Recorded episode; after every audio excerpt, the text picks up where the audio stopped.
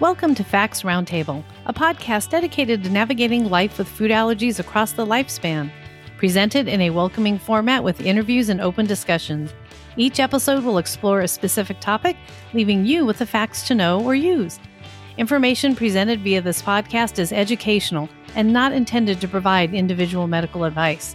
Please consult with your personal board certified allergist or healthcare providers for advice specific to your situation.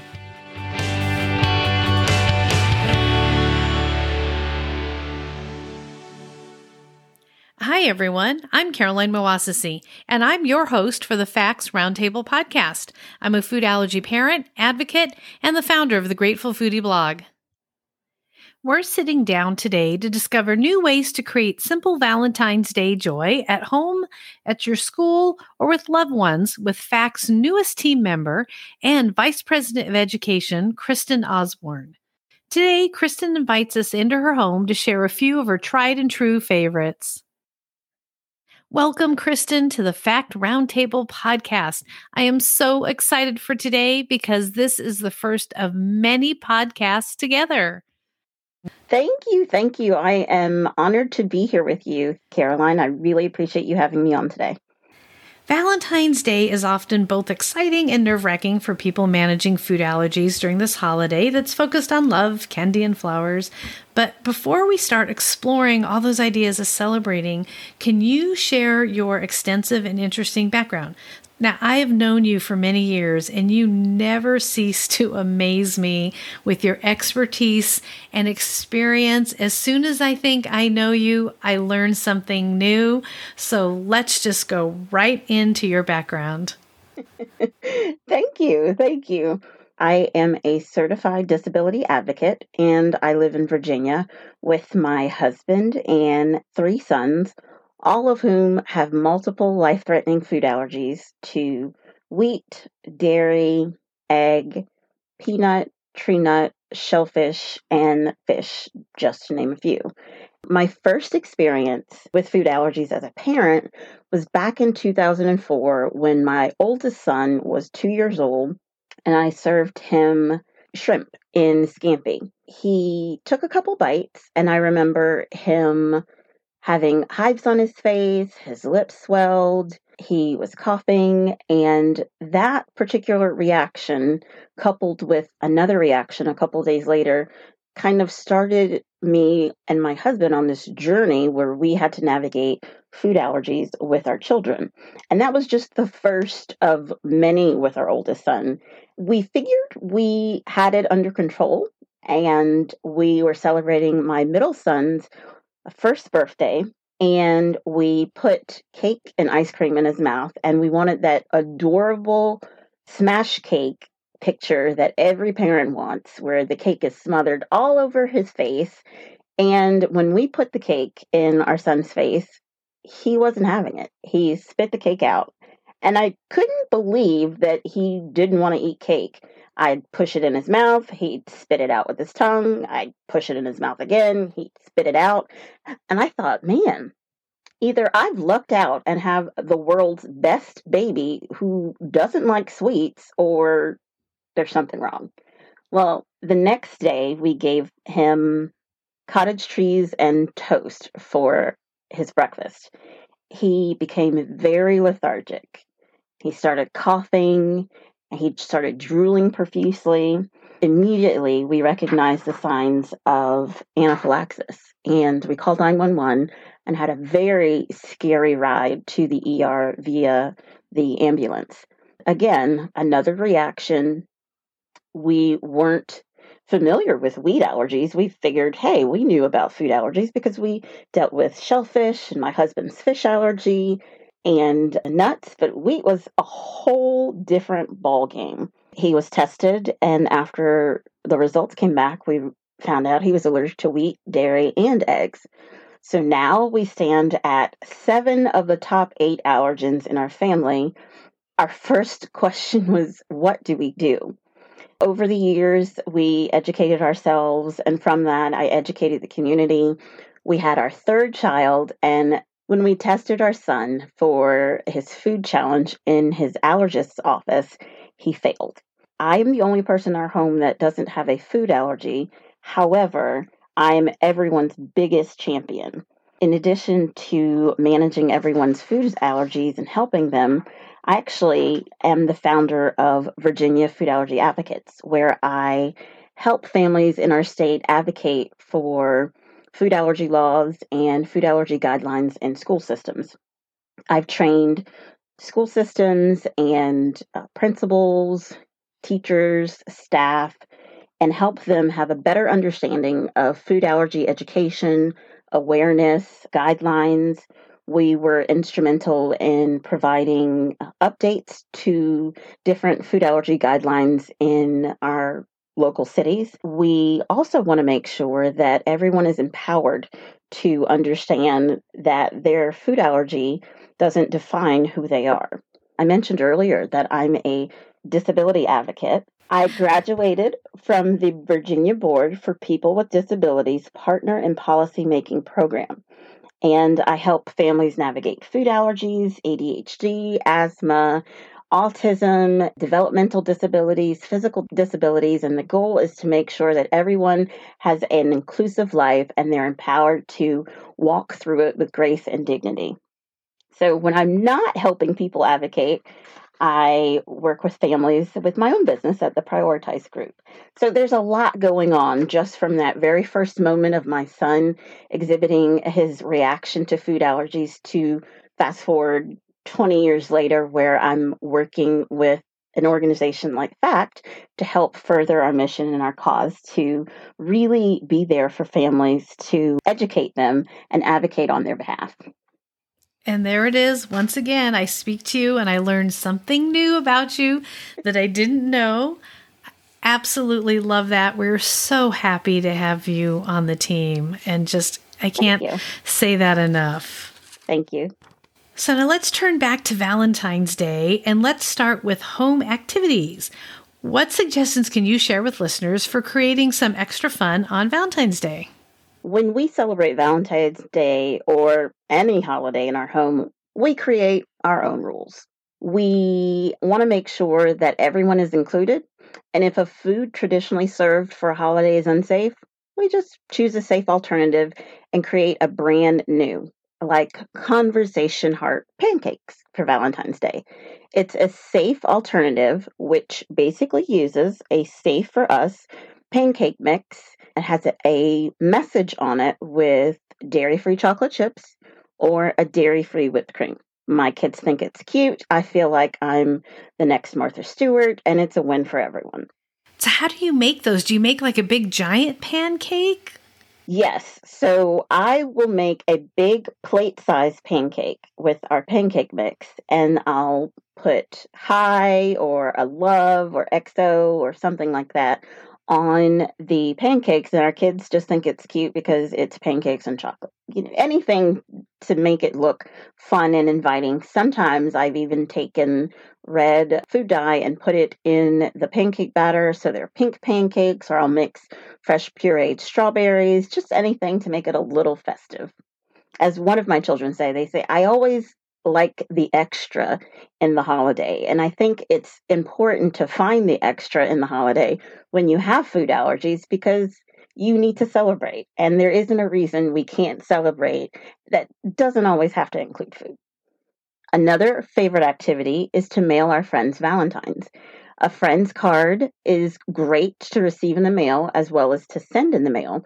Typically, we will buy a Valentine's card at the Dollar Tree or Amazon, and my son will address it to his friends. We'll put a stamp on it, and we add things inside like tattoos, stickers, little balloons, bookmark, and the standard card envelope. And not only do our friends enjoy receiving these cards, we enjoy sending them as well.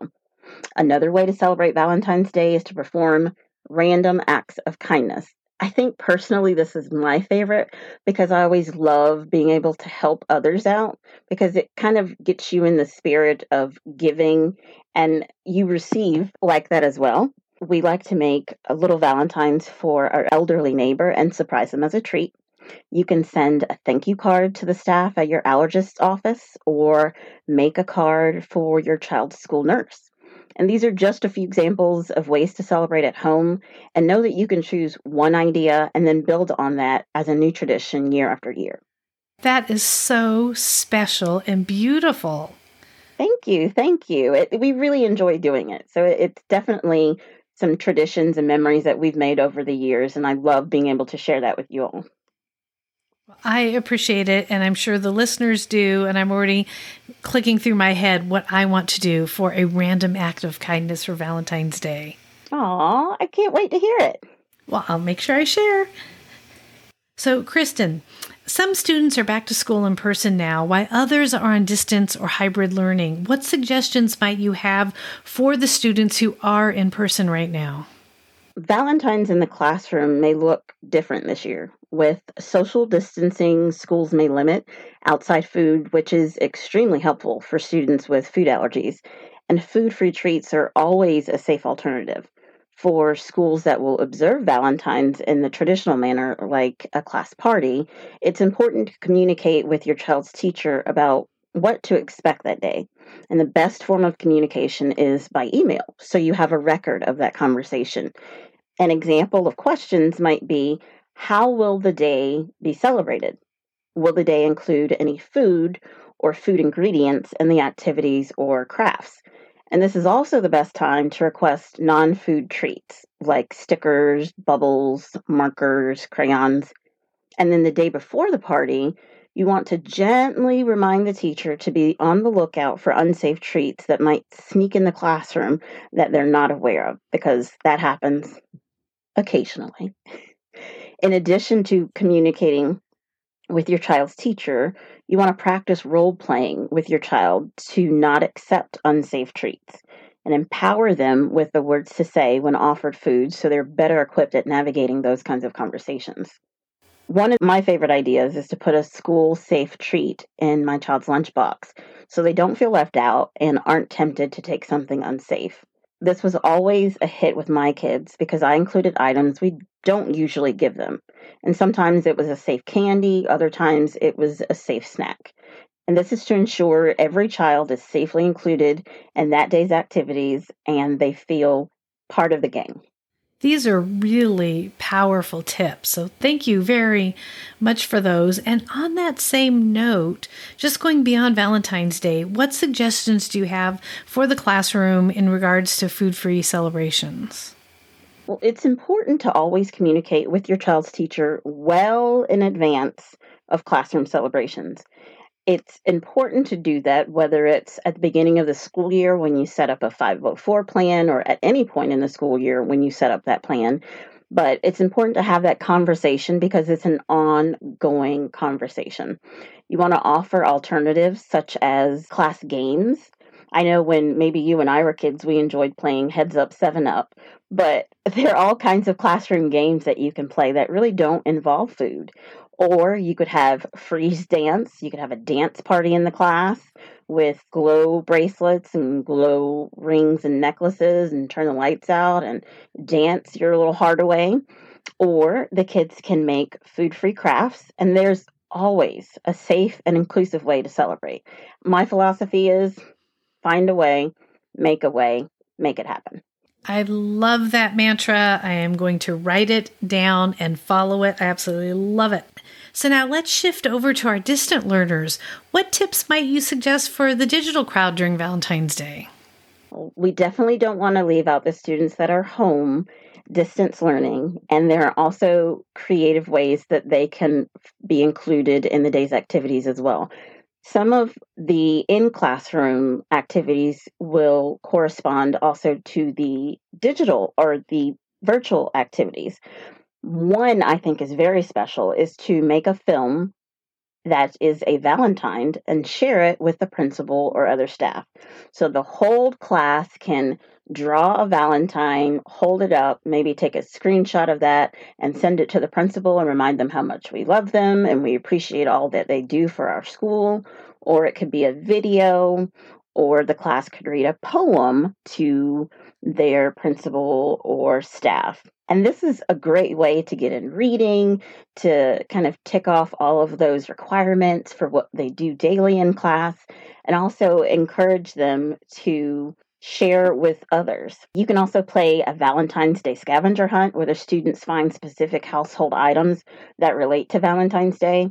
I know in my house, when I asked my kids what they thought related to Valentine's Day, I don't know why, but it included Legos and toilet paper. I think we've been in the pandemic too long. Anywho, to each his I love that. toilet paper. I love that. I, I, don't know where that came from, but uh, okay. Sorry, the toilet paper is really funny. These are really good suggestions because these really hit all ages. I mean, my daughter's a senior in high school, and I'm listening very closely to the digital part because she does have three classmates who are on full time digital learning. And so we're always trying to find ways to keep them engaged and just let them know they're still loved and they're still part of the class. They're just learning at a distance. Exactly. My kids are home as well. My two that are still in school. I have a high school freshman, a third grader, and then one that's virtual in college. And it's important that they're in, they're included as well because I think a lot of times when you're learning virtually, you kind of don't feel part of the group. And it's always nice to have that bonding activity that brings everyone together. Well, thank you for sharing those sometimes when I'm shopping, I just totally blank out in the aisle of the store. And actually, this happened to me today. Someone called me up and asked if I could suggest some Valentine's treats. So, if we can actually explore some of your favorite food free treats and maybe just throw in a couple of food treats for those who can enjoy those. Well, there are many creative food free options to celebrate Valentine's Day. Oftentimes, stores will have a holiday dollar section and have fun items such as bubbles or glow rings, pencils, or stamps. It's great to be able to purchase those and kind of save them for holidays such as Valentine's Day. Another alternative, which is one of my favorites, is to look inside the party aisle of the store. You can find party favors that come in packs of six or eight, and they make the perfect trinkets for your child to share with their Valentine. And when I'm out shopping, I check these sections to find items that work for current and future holidays because I love finding a deal. I put them in a container and have them throughout the year. That is a really great suggestion too because then you can hit the clearance section. Yes, clearance is my favorite favorite section in the store. Oh my goodness, me too. And what I like too is pulling together items and then bringing them to the teacher. So, mm-hmm. like, you know how sometimes you have a birthday party and you said, you know, they come in like a package of six. So you end up buying two packs because you only need eight. So I like to gather those up too and bring them to my teacher and give them those extras to share. So I am so with you. It hit the clearance, take it out of the Christmas package because a bottle of bubbles is a bottle of bubbles. I agree. It's all fun. The kids enjoy it. They love it. And again, everyone gets excited about the, the treats. As far as some safe for us snacks, I love going to Target. And any excuse I have to go to Target is a fun day in my book. But one of my favorite things is that Target has holiday section of safe for us snacks. And some of those are the YumEarth gummies. They have the sour gummies. Now YumEarth has Giggles, which are chewy candies that are fruity and delicious, lollipops, and all kinds of other things. So, what I do is I buy those Safe for Us snacks and I buy a couple for the day's activities. And then I have several that I purchase and keep in our pantry for snack and lunchbox meals for a couple of months because I figure Valentine's Day is a great time to buy it. Uh, Easter is a great time to buy it, and then also around Halloween. so I buy just enough in Valentine's Day to get me to Easter. I buy enough in Easter to get me to ha- Halloween. And the kids know they can come in my office. There's been times that they can come in my office and know that I've eaten a couple giggles or YumEarth gummies. That's where I keep my secret stash. I was just going to ask you, do you keep a secret stash? Because I've got one in my closet. Yes, I do. I do. I have a secret stash and it's all mine. And I, I, you know, sharing is caring. But as a food allergy mom, sometimes I just need my own secret stash of YumEarth gummies while I'm snacking and working and, you know, enjoying my day too. So, yes, they, they eat all, theirs all in one sitting. And I prefer to leisurely eat mine. Well, I feel vindicated now that I have a fellow person who hides their stash too. Yes, yes, I hide my stash of uh, allergy safe candy. So, now before we wrap up today, is there anything else you would like to share with our listeners? Yes, keep in mind that there are occasions when food is found in play items, like Play Doh. I remember many, many years ago, my middle son, who is allergic to wheat, was in preschool and he had an allergic reaction because he was playing with Play Doh. And from that point on, I the teacher removed the Play-Doh from the classroom and I created I made homemade Play-Doh at home. It's fairly easy and I made enough so that the class would have some and it was fun and inclusive for everyone. But also keep in mind too that there are no rules on how you should celebrate Valentine's Day or any holiday for that matter in your home. You can create new memories and traditions that work for your family. And the key is to create an inclusive environment where your child feels empowered to navigate their food allergies safely. That's a beautiful sentiment. Thank you so much for sharing.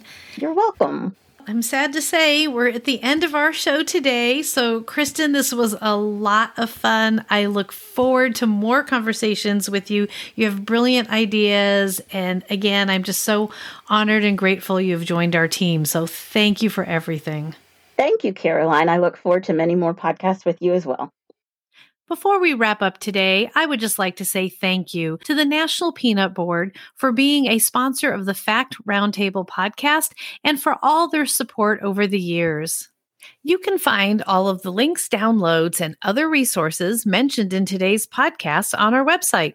Just head over to foodallergyawareness.org and click on the podcast tab, and you will find all of these resources there just waiting for you. Thank you for listening to Facts Roundtable Podcast. Stay tuned for future episodes coming soon. Please subscribe, leave a review, and listen to our podcast on Pandora, Apple Podcasts, Spotify, Google Podcasts, iHeartRadio, and Stitcher. Have a great day and always be kind to one another.